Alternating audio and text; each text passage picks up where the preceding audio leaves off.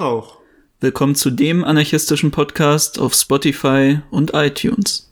Heute in der 24. Folge von Über Tage beschäftigen wir uns mit Patriotismus und Nationalismus. Und das ist eine Wunschfolge von mehreren von euch. Ich weiß auch gar nicht, ob man das inzwischen noch am Anfang der Folge dazu sagen muss, weil gefühlt jetzt jede Folge nur noch eine Wunschfolge ist. Aber nun gut. In der radikalen Linken hier in Deutschland ist Nationalismus eigentlich echt ins Hinterlicht gerückt. Das ist nicht mehr so wichtig wie in vielen anderen Bewegungen und auch in der Historie der linksradikalen Bewegung in Deutschland, wo das beispielsweise dann in der KPD eine viel größere Rolle gespielt hat. Aber in vielen anderen Ländern auf der Welt noch ist auch linker Nationalismus noch ein wichtiger Bestandteil von linker Politik und gerade deswegen fanden wir es spannend, darauf zu blicken. Aber natürlich wollen wir auch allgemein über Nationalismus reden, wie er im bürgerlichen Staat funktioniert, was für verschiedene Spielarten es gibt. Deswegen werden wir auch gleich erstmal anfangen und über diese Unterscheidung zwischen Patriotismus und Nationalismus reden. Dann wollen wir uns der Entstehung des Nationalismus widmen. Dann werden wir noch darüber sprechen, was für eine Funktion der Nationalismus im Staat eigentlich erfüllt.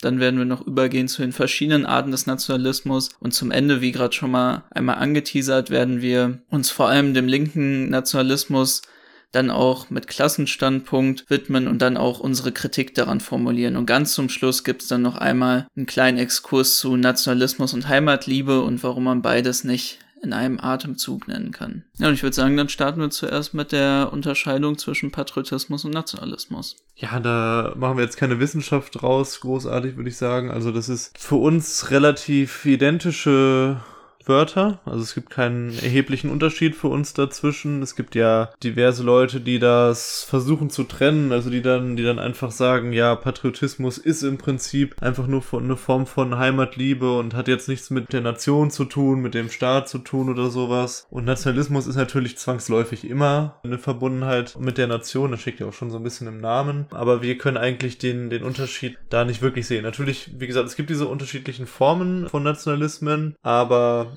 ja, oftmals ist das eine graduelle Unterscheidung, die keine große Relevanz für uns jetzt in der Betrachtung hat.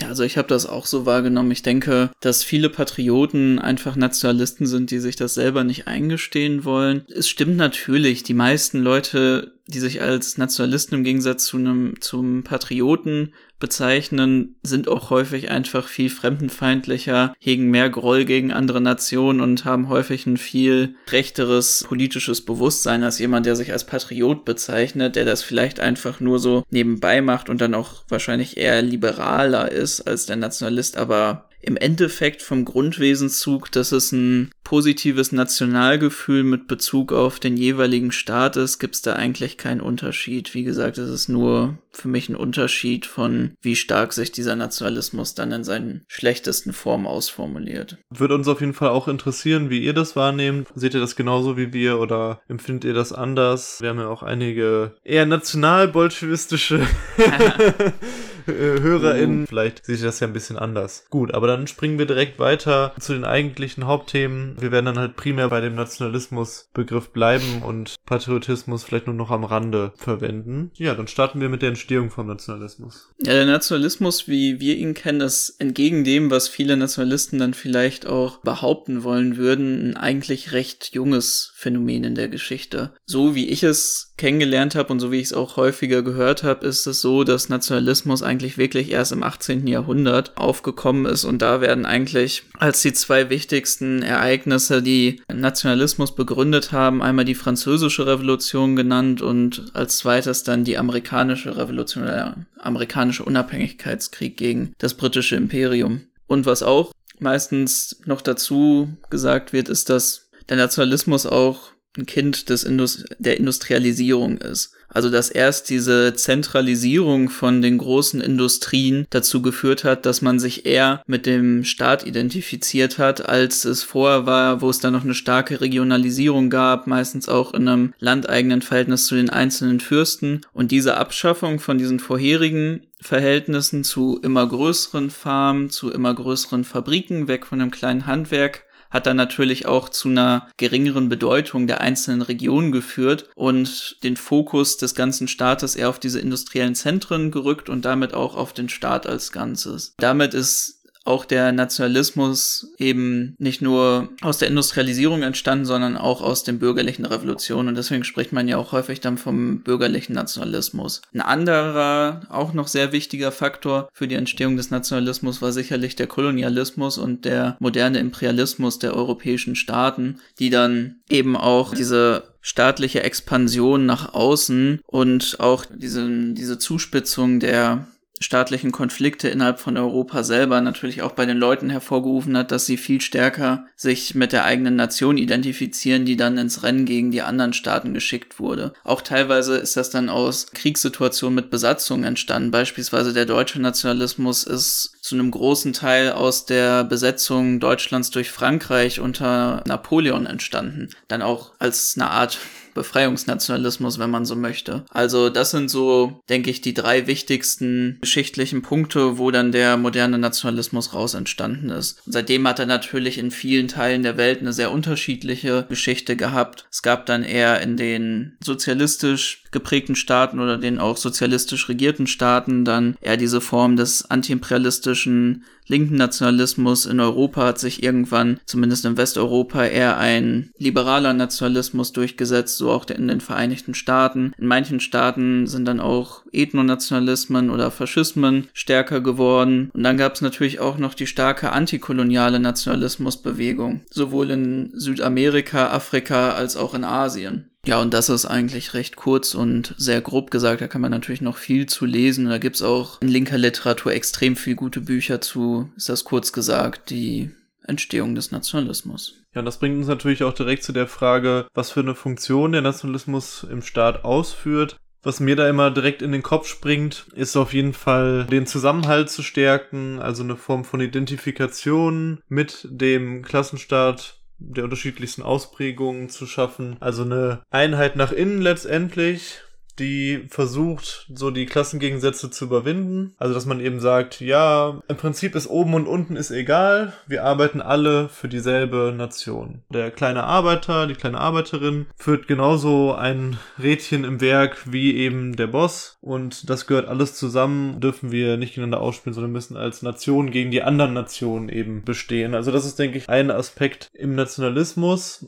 Wichtig ist aber auch, denke ich, wenn man das dann eher auf so einen bürgerlichen Nationalismus bezieht, dann so eine Art von Standortfrage oftmals. Also, dass man dann eben sagt, die Arbeiterinnenklasse hier, die steht eben noch besser da, als hat halt noch mehr Rechte und das ist eben wegen dem guten deutschen Staat, wegen dem guten System hier. Wir setzen uns letztendlich auch durch gegen die Arbeiterinnen in anderen Teilen der Welt, von anderen Nationalität. Selbst wenn es jetzt nicht mit einer Form von Vernichtungsideologie einhergeht, wie jetzt in einem expliziten faschistischen, ethnonationalistischen klassischen Modell geht es dann doch einher mit eben diesen Ausgrenzungs- und Abwertungsmechanismen gegenüber anderen. Ich glaube, ich würde es auch sogar noch ein bisschen krasser formulieren. Also der Nationalismus ist eigentlich im Innersten das, was ideologisch überhaupt diesen Staat zusammenhält was ihm seinen Gründungsmythos gibt. Es war ja immer so, dass jeder Staat sich eigentlich eine recht lange Geschichte gegeben hat, wie dann diese Nation zusammengewachsen ist jeder Nationalismus ist angefangen ethnisch definiert gewesen, aber natürlich auch mit bestimmten Werten, dass der und der Nationalismus aus den und den Ideen entstanden ist. Wenn wir uns da den französischen Staat angucken mit Freiheit, Gleichheit, Brüderlichkeit, das ist ja eigentlich so ein bisschen das, was man sich dann als Werte draufgeschrieben hat, aber natürlich die französische Nation, also dieses Volk, was irgendwie diesen Staat dann bevölkert, das ist ja dann auch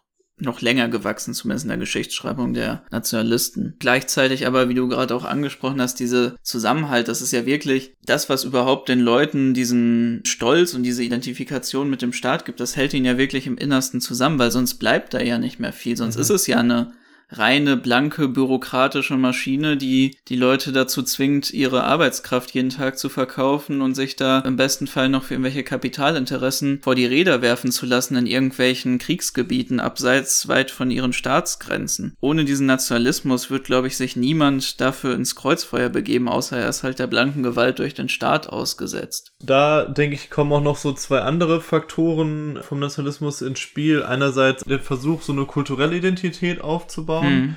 Die ja dann auch teilweise real existiert. Also, ne, wenn es dann eben in diesen entsprechenden Gebieten, wo sich dann der Nationalismus, Nationalstaat äh, manifestiert, dann gibt es natürlich auch dann da Bra gewisse Brauchtümer und, und Geschichten, die über, über viele Jahrhunderte gewachsen sind, die aber jetzt nicht zwingend mit einer Nation zusammenhingen vorher, sondern die dann im Prinzip davon vereinnahmt werden, auch letztendlich und darin reingesetzt werden. Ne? Also ich meine, zum Beispiel in Deutschland gibt's ja unendlich viele verschiedene Brauchtümer, ganz unterschiedliche Essensarten und so weiter und so fort, aber es wird halt alles als Deutschland zusammengeführt. Aber im Prinzip war das ja ganz früher dann mal, ähm, ist das, also man kann es ja noch, noch etwas kleinteiliger dann in Bayerisch und NRW und was auch immer, aber eigentlich ist es ja noch kleinteiliger. Es sind teilweise von Städten und so weiter und das wird halt alles sozusagen vom Nationalstaat zusammengeführt und als eine Identität, auf die man sich bezieht, auf die man stolz ist. Dadurch entsteht überhaupt erst so eine sentimentale Verbindung. Und was du eben gesagt hast, entsteht erst dieses, dass es dann halt nicht nur einfach dieses bürokratische Staatsgebilde ist, sondern halt eine reale Sache, auf die man auch was geben kann, zu der man überhaupt was aufbauen kann. Und das andere sage ich gleich. Ich denke, du willst noch was dazu sagen. Ja, genau, weil ich finde nämlich nicht nur, dass das kulturell, also das, ich stimme dir vorhin im Punkt zu, ist nicht nur, dass das kulturell von dem Staat vereinnahmt wird, diese ganzen regionalen Unterschiede, sondern die werden erst so vereinheitlicht durch die Nationenbildung. Also wenn man sich mal Deutschland anguckt, wie es vor der Entstehung des modernen Nationalstaates, dem Kaiserreich dann war, war ja noch die sprachliche Vielfalt in Deutschland viel, viel größer. Und erst durch diesen aggressiven Nationalismus in Deutschland, das darf man ja nicht vergessen, der wirkt ja nicht nur nach außen hin, sondern so Nationalismus mhm. wirkt auch immer stark nach innen hin. Und da geht es dann nicht nur um Verfolgung von so explizit anders wahrgenommenen Minderheitensprachen, sondern geht es auch um diese kleinen regionalen Unterschiede, die immer stärker vereinheitlicht werden. Dann mit der Einführung einer Nationalsprache, dann mit Hochdeutsch, mit einem fehlenden Schutz von so Minderheitensprachen, einer allgemein eingeführten Schulbildung, die dann eben nicht diese regionalen Unterschiede und Brauchtümer wahrnimmt, mit einem Nicht-Einführen von verschiedenen Festen, die es dann in verschiedenen Regionen gab, als feste Feiertage für die Nation. So eine Nation schreibt sich immer ein einheitliches Bild zu und das macht es, wie gesagt, nicht nur, um diesen Nationalmythos zu schaffen und Identifikation zu schaffen, sondern nebenbei tut es das auch, um halt innere Feinde zu verhindern, um dafür zu sorgen, dass Leute, die vielleicht aufgrund ihrer starken Unterschiedlichkeit kulturell, in der Religion, in der Wesensart, eine politischen ähm, Ausrichtung, ja, mit, mit einer anderen politischen Ausrichtung, das alles so stark zu vereinheitlichen, dass es nicht mehr diese inneren Feinde geben könnte, die irgendwann entweder einen Aufstand planen oder sich abspalten halten wollen.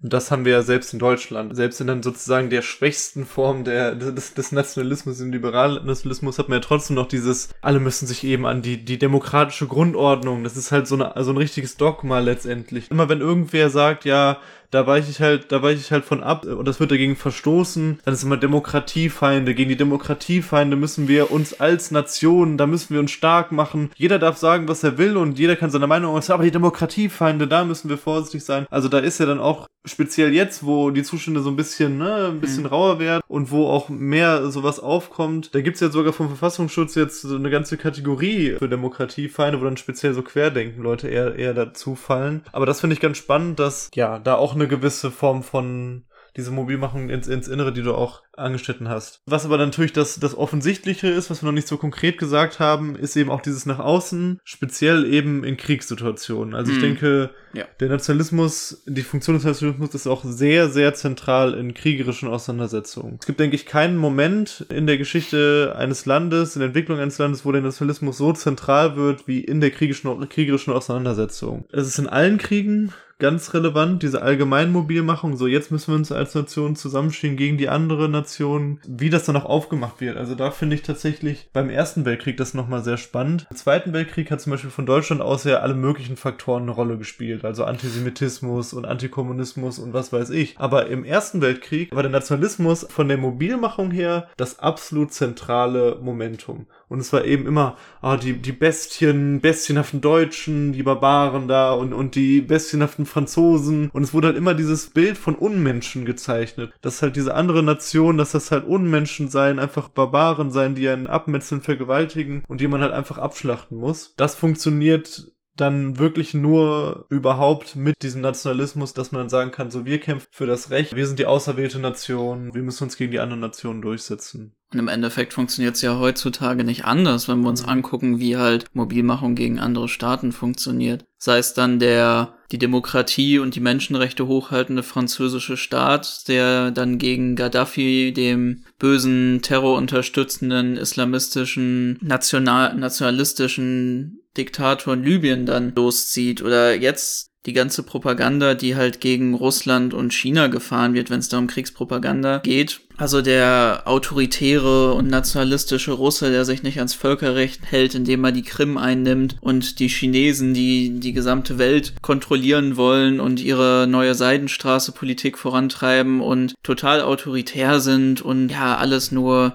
das Ameisenvolk des großen Staates und komplett sich selber aufgeben, um ihre chinesische Nation voranzutreiben. Das sind natürlich alles Punkte, die jetzt vielleicht ohne Leute in China als Ameisen charakterisieren zu wollen, aber sind ja alles Punkte, die, wo auch was dran ist. Es stimmt ja, dass Russland im Gegensatz zu den demokratischen Staaten des Westens ein ziemlich rauer Diktator ist, der sich, das stimmt auch, nicht an Völkerrecht hält und imperialistische Politik betreibt. Aber das Ganze wird ja nur dazu genutzt, um eben die Kapital Kapitalinteressen des Westens und der EU weiter voranzutreiben. Das hat ja nichts damit zu tun, dass da tatsächlich für Menschenrechte oder für Demokratie eingestanden wird. Das stimmt schon. Natürlich wird dann in irgendwelchen Staaten, die dann vom Westen befreit werden, versucht, eine Demokratie einzurichten, weil das eben das ist, womit sich der westliche Imperialismus verkauft. Aber das ist ja wirklich nicht der Grund, warum da ins Feld gezogen wird. Das ist ja auch einfach nur ein Mythos, der diesem Krieg dann gegeben wird. Und das spiegelt ja auch genau das wieder, was du gerade gesagt hast im Ersten Weltkrieg, wo wirklich jeder sich als, alle sehen sich ja eigentlich wirklich einmal als Verteidiger der Zivilisation und der Freiheit, der, Freiheit, der Menschenrechte und 10.000 anderer pathosbeladenen Begriffe, die eigentlich in deren Mündern zumindest nicht wirklich was zu bedeuten haben. Und das bringt uns auch zu den verschiedenen Arten des Nationalismus. Ich denke, liberalen Nationalismus haben wir jetzt schon gut behandelt. Ich weiß nicht, ob du da noch was zu sagen willst. Ja, ich würde gerne noch zwei Punkte anschneiden. Und einmal, was ich recht wichtig finde, was auch noch eine wichtige Funktion des Nationalismus im Staat ist, was aber gerade durch den liberalen Nationalismus so perfekt eigentlich dargestellt wird. Und zwar, dass der Nationalismus ja auch ein bisschen das ist, was eigentlich allgemein überhaupt den Staat konzipiert. Und das ist nämlich, dass der Nationalismus ja auch diese Staatsbürgerschaft mhm. mythisch darstellt. Und die Staatsbürgerschaft ist ja wirklich das, was eigentlich modernen Rassismus, modernen Nationalismus, moderne Fremdenfeindlichkeit eigentlich überhaupt begründet. Dass man eben sagt, es gibt voneinander getrennte Völker, die halt über eine Staatsbürgerschaft einem bestimmten Staat dann zuzurechnen sind. Diese sind nicht nur mit bestimmten Rechten Rechten versehen, sondern diese sind dann auch mit einem bestimmten nationalen Charakter versehen. Beim liberalen Nationalismus wird ja eigentlich diese Staatsbürgerschaft dann als das Zentrale genommen, was überhaupt dieses Volk konzipiert. Weil zum Beispiel jetzt ein Ethnonationalismus oder ein religiöser Nationalismus, der weitet das ja dann aus. Der sagt ja dann auch, unser Staatsvolk kann da und da sein. Mhm. Und das stimmt auch, bei der Bundesrepublik gibt's das auch im Kleinen. Da gab's ja zum Beispiel nach dem Ende der Sowjetunion diese großen Einwanderungswellen von Spätaussiedlern oder auch sogenannten Russlanddeutschen, die dann aus Kasachstan und Russland nach Deutschland rüber gesiedelt wurden und denen wurde ja auch dann die Staatsbürgerschaft verliehen und die wurden auch als Teil des deutschen Staatsvolkes gesehen, eben aufgrund ihrer Geschichte, dass sie mal Deutsche waren, die dann nach Russland und nach Kasachstan eher unfreiwillig dann eingewandert sind. Trotzdem, beim liberalen Nationalismus ist eben die Staatsbürgerschaft das Zentrale, was eigentlich dieses Staatsvolk konzipiert, weil damit wird man dann Teil, indem man diesen rechtlichen Schritt geht, wird man dann Teil dieser Nation und verschreibt sich dann auch ihrer Werte und ihrer demokratischen Einstellung. Was sehr ausgeprägt ist, auch im, in so einem liberal-nationalistischen Diskurs und auch so in der deutschen Gesellschaft, ist eigentlich, was du ja auch schon ein bisschen zu jetzt China oder Russland dann gesagt hast, es gibt sehr viel weniger diesen dumpfen Nationalismus, dieses irgendwie müssen wir alle weg oder was, aber du, allen fällt doch zu jeder Nation irgendeine Beschreibung ein, was diese Leute da ausmacht, was sie essen, wie sie sind und, und was sie auszeichnet. Ne? Du hast ja schon ein paar Sachen gesagt. Die emsigen äh, Chinesen und die faulen Griechen und so weiter. Da könntest du ja unendlich aufzählen. Das ist ja letztendlich auch einfach eine Form von Nationalismus, nur eben einer ja, etwas abgespeckten Form. Und natürlich würden die Mehrheit der, der Bildleser jetzt nicht sagen, die faulen Griechen sollte man am besten alle irgendwo in ein Arbeitslager stecken, irgendwie Steine hauen, weil dann kommen die mal endlich aus ihrer faulen Haut raus aus oder so. Das würde natürlich nicht die Mehrheit der Leute sagen. Aber sie finden es dann eben schon in Ordnung, wenn eben der e- als effektiv und sehr disziplinierte und, und arbeitsame deutsche Staat dahin geht und die Griechen mal so ein bisschen diszipliniert, ihnen eben so ein bisschen zeigt, wo es lang geht und ein bisschen über Spardiktat halt die deutsche Weltordnung probiert aufzudrücken. Das ist dann in Ordnung für die meisten. Ich meine, das wird ja auch nur aus Menschenliebe getan. Da wird ja nur geholfen. Ja, vielleicht noch als zweiten Punkt, den ich aufmachen wollte. Da kann ich auch eigentlich gut anknüpfen an das, was du gesagt hast, aber das geht dann eher in eine andere Richtung. Da geht es dann nicht nur um diese Klischees, die dann über die anderen Länder verbreitet werden, sondern ein sehr wichtiger Moment,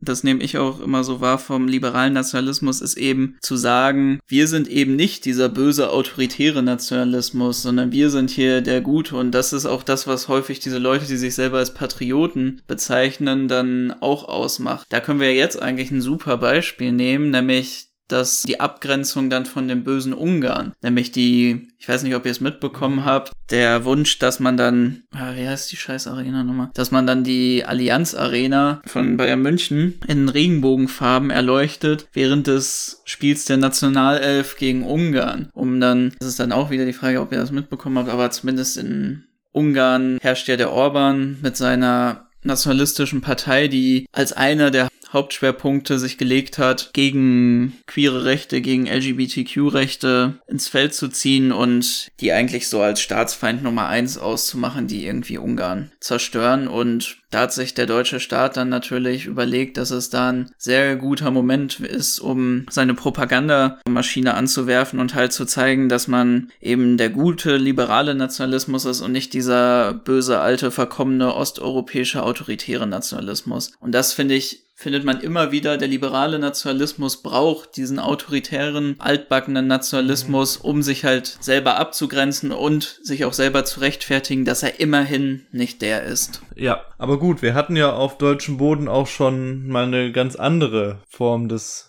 Nationalismus. Die drastischste, drastischste Form des Nationalismus, also den Faschismus letztendlich, den Ethnonationalismus. Da geht's dann nicht mehr nur um eine bloße Propagandaschlacht und um vielleicht auch Vorteile imperialistischen Wettbewerb und so weiter, was wir alles genannt haben, sondern da geht's dann wirklich, ja, um eine letztendliche knallharte Mobilmachung nach innen und nach außen gegen alle Feinde, die dann dieser entsprechende Staat auserkort. Und das sind dann in der, in der Regel hängt das dann sehr stark mit einem gewissen völkischen Denken zusammen, also dass man eben eine, einen Teil der Bevölkerung als die Auserwählten letztendlich ausmacht, so wie das eben in Deutschland mit den sogenannten Ariern der Fall war. Und alles andere ist im Prinzip Schmutz, was es auszurotten gilt und was die eigentliche Volksseele verschmutzt und unrein macht. Darüber legitimiert sich all die, all die Taten, die davon ausgehen, von eben diesem Staat, dass man eben diese äußeren sowie inneren Feinde bekämpfen müsse, weil die eben schuld seien an den Problemen, die es gibt und nicht etwa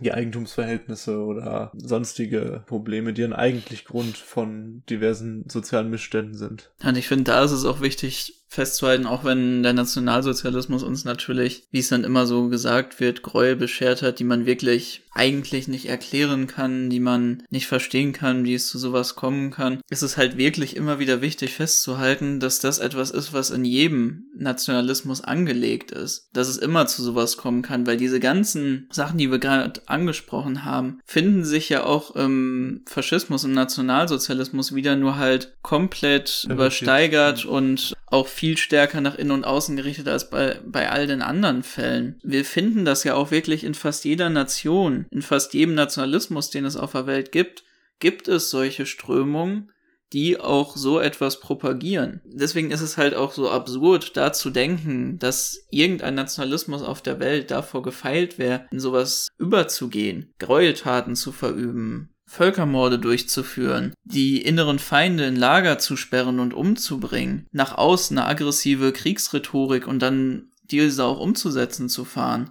Das sind alles Sachen, die möglich sind und die auch wieder möglich sind. Klar, der deutsche Nationalismus eine besonders herausragende industrielle Vernichtungsmaschinerie und Kriegstaberei hervorgebracht. Mit der Shoah und den Weltkriegen und so weiter ist es ja keine Frage. Aber jeder Nationalismus in jedem Land, und das ist jetzt kein Vergleich, weil dann immer sofort alle losschreien. Jeder Nationalismus hat natürlich äh, Gräueltaten, Massenmorde und so weiter hervorgebracht. Es gibt keine Nation auf der Welt, korrigier mich, wenn das anders ist, aber wo es nicht irgendwelche Massaker an Minderheiten gab oder irgendwelche Gräueltaten oder, oder schlimme Gewalttaten in so eine Richtung gab, die waren äh, so Unterschied von unterschiedlicher Qualität natürlich, aber das ist da drin verankert. Manchmal äußert sich das halt etwas weniger schlimm und manchmal etwas mehr, aber das wirst du nicht los. Ja, und ihr müsst uns jetzt auch nicht irgendwie als Beispiele, wo das nicht passiert ist, San Marino oder Vanuatu in die Kommentare schreiben. Wir haben das ja jetzt so zusammengepackt, Faschismus und Ethnonationalismus. Der Faschismus ist ja eigentlich die stärkste Ausformulierung von dem Ethnonationalismus mit noch besonderen historischen Faktoren, die das dann bestärkt haben, wie beispielsweise diese staatliche Kontrollübernahme, stärkere staatliche Kontrollübernahme dann auch von vielen Industrien und diese wirklich aggressive Kriegsrhetorik, dieser Mythos des Zurückholens von verlorenen Gebieten, vor allem im italienischen Faschismus oder im deutschen Nationalismus, diese Lebensraumpolitik mit dieser rassistischen Vernichtung von den verschiedenen slawischen Völkern und dann auch dieser natürlich der Vernichtungsantisemitismus als ein Kern, der das dann alles zusammenhält. Ethnonationalismus ist auch was, was es einfach auch in der modernen Form noch im Gegensatz zu Faschismus in sehr, sehr vielen Staaten gibt, wo auch ähm, die Nation eben vor allem darüber definiert wird. Da kann man zahllose, Be also da, da, lohnt es sich eigentlich gar nicht, die Beispiele aufzuführen. Man kann eigentlich sagen, dass in, in einem Großteil der Staaten, in, dem es, in denen es keinen liberalen Nationalismus gibt, vor allem die, die nicht vom Kolonialismus betroffen waren, wo es dann häufig noch eine andere Identität gibt, wo wir dann gleich auch noch zu übergehen werden, ist es so, dass da dann auch eine Art von Ethnonationalismus existiert. In Mexiko ist es zum Beispiel so, dass eine Quote existiert, nach der der Staat nach Rassen zusammengesetzt sein muss, der es dann dem Staat erlaubt, um halt den nationalen Zusammenhalt zu erhalten, Leute abzuschieben, wenn sie dieses rassische Gleichgewicht irgendwie zum Wanken bringen. Das wurde auch schon angewandt, um dann Leute, die eine Afro-Identität hatten, also Afro-Mexikaner waren oder Afroamerikaner waren, abzuschieben. Das wurde beispielsweise bei den Olympischen Spielen in den 70er Jahren angewandt, um die Athleten, die auf der Bühne, viele kennen vielleicht die Bilder der Black Power Faust, auf der Tribüne standen, dann danach des Landes zu verweisen. Darauf wurde sich dann bezogen, um diese Abschiebung zu rechtfertigen. Davon kann man auch eigentlich gut übergehen zum religiösen Nationalismus, der ja mit dem Ethnonationalismus einiges gemein hat. Ja, und das ist eine, auf jeden Fall eine Form von Nationalismus, die mich immer besonders ankotzt, weil im Prinzip entsteht der immer, wenn keine vernünftige Trennung von Staat und Religion gibt. Dann entsteht eigentlich immer ein religiöser Nationalismus, weil das auch wunderbar miteinander einhergeht eine Religion kannst du ja auch exportieren in die ganze Welt. Die kannst du verbinden mit, mit nationalistischen Gedanken. Die verbindet sich auch gut kulturell, dass du also diese Spiritualität, die ja für viele Menschen auch wichtig ist, ausnutzt, um die Menschen für dein Nationalgefüge zu verbinden. In der Regel, wenn es eben diese Verbindung zwischen Religion und Nationalismus gibt, wird es immer noch schlimmer, als, als es nur mit Nationalismus wird. in Deutschland ist es zum Glück so, dass die Kirche also die evangelische und die katholische Kirche relativ liberal sind im Vergleich zu vielen anderen ja, wenn, wenn, klar, also wenn, ich mein, wenn, das halt, wenn, wenn ja. das jetzt halt vergleichst mit, nee, mit, mit irgendwelchen Gottesstaatgeschichten oder mit Polen oder was auch immer, dann, ich weiß schon, ich will jetzt hier nicht das deutsche Christentum hochjubeln, sondern mir geht's eher darum, ähm, zu sagen, selbst das hat dann ja auch in vieler Hinsicht halt negative Ausprägungen, aber da haben wir das auch ein bisschen positiv, dass es diese, diese ganz starke Verbindung eben nicht mehr gibt und dadurch natürlich auch das Christentum in Deutschland liberaler ist als anderswo. Ich hatte gerade nur so geguckt, weil ich glaube ich die katholische Kirche rausgenommen hätte. Ja. Die evangelische Kirche würde ich sagen, aber auch ja, selbst für die katholische Kirche stimmt's ja. Nee, hast du ja voll recht. Ich finde auch nochmal wichtig, daneben rauszuhalten, was den, was die Religion denn so praktisch für den Nationalismus noch nebenbei macht. Und das ist, glaube ich, dass im Gegensatz zu so Bräuchen, die ja wirklich regional extrem unterschiedlich sind und die viel schwerer sind, so zu vernationalisieren und zu vereinheitlichen oder die Esskultur, über die man sich dann definieren kann, ist, glaube ich, neben Sprache, Religion das Beste, was du nationalisieren kannst um dann das in der ganzen Nation mit gleichen Riten zu verteilen. Und das sieht man ja auch. Also es gibt starke religiöse Unterschiede nach verschiedenen Regionen, aber trotzdem ist es so, dann im Vergleich zu Bräuchen oder zu Esskultur ist es so, dass die religiösen Riten gerade von so stark vereinheitlichten Kirchen wie der katholischen Kirche überall auf der Welt gleich sind. Mhm. Und auch überall auf der Welt gleich eingesetzt werden, auch wenn es dann mal da andere Heilige gibt als hier und man dann hier und da ein paar andere Riten hat. Das kannst du ja genau wie die Sprache sehr gut anwenden, um dann zu sagen, ah ja, okay, wir sind alle Katholiken. Ah, okay, ja, wir sind alle Schiiten. Und darüber dann auch zu sagen, darüber definiere ich jetzt meinen Nationalismus. Zum Teil natürlich. Man darf nicht vergessen, auch eigentlich fast jeder religiöse Nationalismus geht häufig einher mit einem Ethnonationalismus oder einem liberalen Nationalismus. Das ist nicht immer so eins zu eins zu trennen. Es gibt dann Staaten, bei denen ist das viel stärker darüber definiert logischerweise nehmen wir jetzt mal den Iran, Saudi-Arabien, Armenien oder dann auch so Separatismusbewegungen, wie das es dann eine Zeit lang das gab mit der Abspaltung von den mormonischen Gebieten in den USA, wo sich dann viel stärker über diese Religion definiert wird. Aber trotzdem verschwimmen da immer die Grenzen, generell bei allen Nationalismen, die wir jetzt hier behandeln. Ja, und da kann man auch gut zu der nächsten Form des Nationalismus überleiten, nämlich dem antikolonialen Nationalismus und der nationalen Befreiungsbewegung. Weil es gab auch sehr viele antikoloniale und nationale Befreiungsbewegung, die sich über diesen religiösen Nationalismus definiert haben. Da können wir beispielsweise die Muslimbruderschaft in Ägypten und in anderen Staaten als wichtigen Akteur nehmen, der antikolonial agiert hat im Sinne der sunnitischen Bevölkerung. Oder dann die islamische Revolution im Iran, die dann gegen den Schah ja als Büttel des Westens vorgegangen ist. Oder dann auch, wenn wir zur nationalen Befreiungsbewegung übergehen, der katholischen IAA in Nordirland, die dann für die Rechte der katholischen Minderheit gegen die Herrschaft der britischen Krone gekämpft hat. Das ist eben ein Aspekt oder ein wichtiger Aspekt, weil diese ganzen Bewegungen brauchen etwas Bestimmtes, worüber sie sich definieren können, worüber sie eine Einheit in dieser unterdrückten Nation formulieren können, um alle Leute für diesen Kampf zusammenzuführen zur Befreiung. Und da funktioniert Religion natürlich neben Ethnie oder neben gemeinsam erfahrener Unterdrückung einfach eine wichtige Rolle und ist ein gutes Mittel, um das zu erzeugen. Aber vielleicht, um nochmal einmal kurz zu sagen, was das überhaupt charakterisiert und was dann auch nochmal so eine Unterscheidung zwischen antikolonialem Nationalismus und nationaler Befreiungsbewegung ist. Also erstmal, was beide vereint ist, dass es da ein Nationalismus ist, der noch keinen wirklichen Nationalstaat hat oder ein Nationalstaat hat, der von einer anderen Nation stark gelenkt wird. Und der antikoloniale Nationalismus ist natürlich logischerweise infolge des Kolonialismus entstanden. Und da ist dann in vielen der ehemaligen oder der da noch zu der Zeit bestehenden Kolonien ein Nationalismus entstanden, der eben diese formulierte Nation, die dann noch die Kolonie war, von dem ehemaligen Kolonialreich lostreten wollte und da dann einen eigenen Staat eben gründen wollte. Und er hat sich wirklich regional extrem unterschiedlich formuliert. Da gab es ja alles Mögliche. Von halt eher religiös definierten Staaten bis hin zu Indien, was dann einfach nur für dieser Riesenstaat sein sollte, in dem alle Nationen, die sich dann auf dem Boden da befinden, ihren Platz finden, alle Religionen, die sich da auf dem Boden befinden, Platz finden, über zu eher ethnisch reinen Staaten, die sich dann da losgesagt haben. Da gab es ja wirklich alles. Die nationale Befreiungsbewegung ist da nochmal ein bisschen unterschiedlich zu. Da das nicht zwangsläufig in der Kolonie entstanden sein muss, sondern es da eher darum geht, dass eine Nation, also Leute, die sich irgendwie in ihrem Nationalismus aufgrund von Sprache, Religion, geteilter Unterdrückung, was auch immer darauf einigen konnten, dass sie eben einen Nationalismus formulieren und da eine Bewegung entsteht, der innerhalb von einem Staat sich dann davon lossagen wollte oder ein Staat, der einfach nur stark von einem anderen drangsaliert wurde, eben dagegen verteidigen wollten. Und ich glaube, bei nationaler Befreiungsbewegung, da denken die meisten Leute dann an so etwas wie das Baskenland in Spanien, äh, Nordirland und Irland von Großbritannien. Palästina.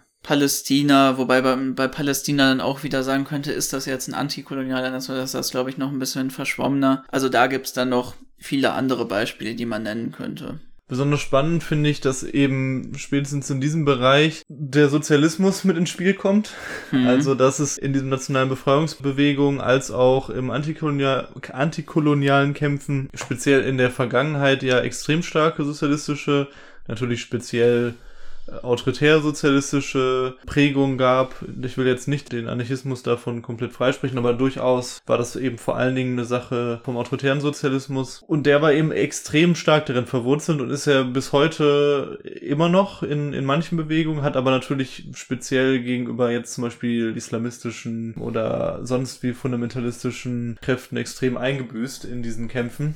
Aber er existiert eben weiterhin und hier stellt sich natürlich die Frage, und das ist ja dann auch so ein Punkt, auf den wir nochmal generell so ein bisschen eingehen wollten, hier stellt sich eben die Frage, okay, wow, da haben also in verschiedensten Teilen der Welt sehr viele Menschen immer wieder versucht, Nationalismus zu verbinden mit sozialistischen Ideen. Wie passt das zusammen? Weil eigentlich denkt man jetzt ja erstmal, Nationalismus bedeutet in der Tendenz ja schon eigentlich eine Abgren eine Ausgrenzung, eine Abgrenzung auch gegenüber anderen. Und die kernsozialistische Idee ist ja eigentlich zu sagen, alle ArbeiterInnen zusammen auf der Welt teilen halt die gleichen Interessen und arbeiten an einer gemeinsamen Befreiung. Das schafft dann nicht eine nationale Befreiungsbewegung, diese Form von Nationalismus auch eine Form von Abgrenzung gegen andere Teile der, der unabhängigen Klasse in anderen Ländern. Ich denke, das ist eine recht schwere Frage, wo man auch nochmal trennen muss zwischen tatsächlichem ideologischen Standpunkt innerhalb dieses Nationalismus und wie darüber diskutiert wurde und wie es taktisch genutzt wird. Weil es gibt ideologische Diskussionen in diesen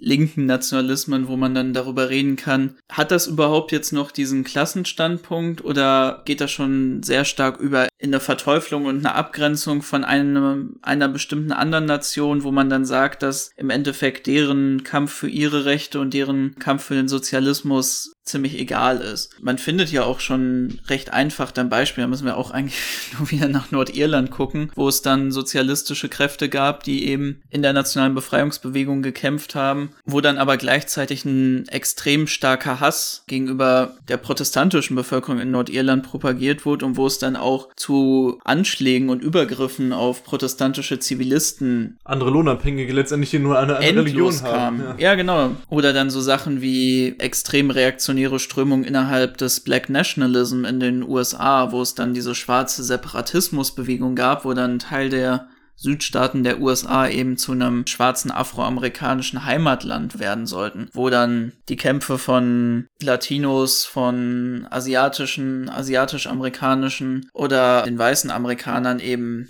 vergessen wurden. Das heißt nicht, dass das überall im Black Nationalism so war. Es gab auch eine sehr starke sozialistische Strömung, gerade bei den Black Panthers, die sich dann eher auf diesen Verbündetenkampf zusammen für eine sozialistische USA beschränkt haben. Aber nichtsdestotrotz haben diese Strömungen da drin existiert. Ich würde da wirklich ziemlich deutlich eigentlich sagen, du kannst einen konsequenten Klassenstandpunkt überhaupt nicht aufrechterhalten, wenn du das verbindest mit Nationalismus. Das geht eigentlich nicht. Natürlich ist ein sozialistischer ne, geprägter Nationalismus oftmals immer noch angenehmer als andere Formen des Nationalismus, einfach weil da, da drin natürlich auch weiterhin noch sozialistische Ideen stattfinden, sozialistische Ideale noch vorhanden sind und man jetzt nicht per se und grundsätzlich sagen, sa sagt, okay, wow, nationale Befreiungsbewegung, ja, fickt euch, mit euch wollen wir eh nichts zu tun haben und äh, lasst uns bloß damit in Ruhe. Man muss sich das natürlich dann genau angucken von Fall zu Fall und es gibt da auch mhm. extreme Unterschiede und extrem kaputte Ausprägungen und Ausprägungen, wo man sagen kann, gut, da kann man sich vielleicht noch was von mitnehmen. Aber insgesamt besteht auch immer die Gefahr, dass umso aussichtsloser, und das ist ja auch letztendlich einer der Gründe, warum mittlerweile der Sozialismus so schwach geworden ist in nationalen Befreiungsbewegungen, umso aussichtsloser dieser sozialistische Kampf ist, umso relevanter wird halt dann der Nationalismus oder der religiöse Fundamentalismus dann auch wieder in diesen nationalen Befreiungsbewegungen. Mit dem Wegfall von der Sowjetunion, dass jetzt zum Beispiel China ein kapitalistisches Land ist und so weiter und kein Interesse mehr an, an irgendwelchen Befreiungskämpfen für die unabhängige Klasse hat, ist natürlich halt auch ein Großteil der Finanzmittel, der Unterstützung und des Aufbaus von nationalen Befreiungsbewegungen, die sozialistisch geprägt waren, in den ganzen diversen, vor allen Dingen vom Imperialismus betroffenen Ländern verloren gegangen. Das hat auch einfach dann sehr, sehr stark und, und als vor allem auch dazu geführt, dass dass dann diese nationalen Befreiungsbewegungen, die sehr stark sozialistisch geprägt waren, dann einfach umgekippt sind und dann andere Kräfte, die schon immer vorhanden waren, wie Islamisten oder andere, sich eben stärker durchsetzen konnten. Das zeigt eben auch so ein bisschen viel einfach diese nationale Befreiung im, Vor im, im Vordergrund steht und eben nicht das Erreichen des Kommunismus, das Erreichen einer anderen Gesellschaft, sondern eben dieses Nationalgefüge. Ja, und da würde ich mich auch echt deiner Einschätzung anschließen, dass wir dann von Fall zu Fall gucken müssen, weil teilweise wurde ja auch dieser linke Nationalismus einfach nur als Strategie in antikolonialen oder nationalen Befreiungskämpfen gewählt, um halt so eine übergestülpte Identität allen Leuten zu geben, wo sie gemeinsam drin kämpfen können. Und deswegen würde ich auch nicht sagen, dass per se alle nationalen Befreiungsbewegungen auf der Welt, egal wie sie jetzt ausgerichtet sind, keine Bündnispartner sein können. Aber was man nicht vergessen darf, ist eben, dass neben dem Ganzen, was du bezüglich des Versagens dieses linken Nationalismus gerade angesprochen hast, was wir nicht vergessen dürfen, ist die ganzen Fehler, die auch durch das Erreichen von so einem mhm. linken nationalistischen ja. Staat entstehen können. Ja. Und das ist nämlich, wenn wir uns da auch die Geschichte angucken, ist es so, dass fast alle Staaten, in denen sich dann so ein linker Nationalismus durchgesetzt hat, häufig dann dieser Mythos noch viel verstärkt wird, wenn dieser Staat dann besteht und dann den Leuten auch so serviert wird nach dem Motto von, ihr habt doch hier eigentlich schon den befreiten Staat, ihr lebt doch jetzt schon in einem linken Nationalismus, ihr lebt doch jetzt eigentlich hier in dem sozialistischen Paradies. Wenn ihr da nicht stolz drauf seid, wenn ihr euch dagegen wehren wollt, dann müsst ihr ja eigentlich die Feinde aus dem Westen oder wo auch immer von so sein, müsst ihr die islamistischen Kräfte sein, wenn ihr euch da nicht dran erfreut, dass wir hier das sozialistische Paradies erkämpft haben. Und da ist ja noch viel stärker diese Schuld, die man den Leuten dann einimpfen kann als Feinde der Nation, weil sie nicht nur Feinde dieses bürgerlichen Nationalstaates sind, sondern weil sie Feinde des Volkes sind und des ja. Volkes sogar dann im linken Sinne. Darübergehend vielleicht dann auch noch zu einem anderen Phänomen, was es in diesen vielen linken Nationalstaaten gab, ist, dass wir da auch nicht vergessen dürfen, es sind eben Nationalstaaten und Nationalstaaten brauchen eine einheitliche Identität und gerade in den antikolonialen Befreiungskämpfen, da war es ja so, dass da in Kolonien gekämpft wurde, wo die Linien, die Grenzlinien willkürlich durch verschiedene Volksgruppen und gemeinsam zusammenhängende Identitäten Identitäten gezogen wurden, die diese Trennung, die es so vor den europäischen Kolonien gar nicht gab. Das wurde natürlich auch genutzt nach dem Prinzip von Teile und Herrsche. Aber das Problem war dann, dass die linken Nationalisten dann auf einmal mit diesen befreiten Nationen dann vor das Problem gestellt wurden, na gut, wir haben jetzt hier eine Nation, aber mit einem sehr, sehr unterschiedlich aufgeteilten Volk, mit einer Bevölkerung, die ganz viele unterschiedliche Sprachen spricht und ganz viele unterschiedliche Bräuche und Religionen hat. Und auch da hat sich eingesetzt, auch wenn die dann äh, häufig eher säkular waren und man sich dann dann zumindest irgendwie gerade eine Säkularisierung auf die Fahne geschrieben hat, war es dann häufig, dass beispielsweise Indigene in südamerikanischen linksnationalistischen Staaten dann unterdrückt waren, dass Indigene und Minderheiten in verschiedenen afrikanischen Staaten dann versucht wurden zu assimilieren, einfach nur um diese einheitliche Nation aufrechtzuerhalten. Und das sind alles Sachen, die dann häufig beim Linknationalismus eben unter den Teppich gekehrt werden. Und da kann man auch vielleicht nochmal zum Abschluss dieses Themas nochmal ganz, ganz klar, du hast es ja eigentlich gesagt, aber nochmal ganz klar sagen, es gibt dann eben diese zwei Ebenen von linken Nationalismus, wenn man so will. Einerseits der linke Nationalismus, der dann eben in dem konkreten Befreiungskampf steht, in dem konkreten, okay, wir werden unterdrückt und probieren uns eben zu mobilisieren und die Revolution auch in einem nationalen Sinne oder so zu erreichen. Und dann gibt's den linken Nationalismus, der es eben geschafft hat, diese Revolution durchzuführen und sich da manifestiert. Und da kann man wirklich sehr deutlich sehen, dass sowohl in China als auch in der Sowjetunion als auch in Kuba, da wird also umso länger dann diese Staaten bestehen und umso klarer wird, dass die sozialistischen Ideale nicht umgesetzt werden, dass der Weg zum Kommunismus nicht durchgeführt wird, weil es eben in diesem autoritär-sozialistischen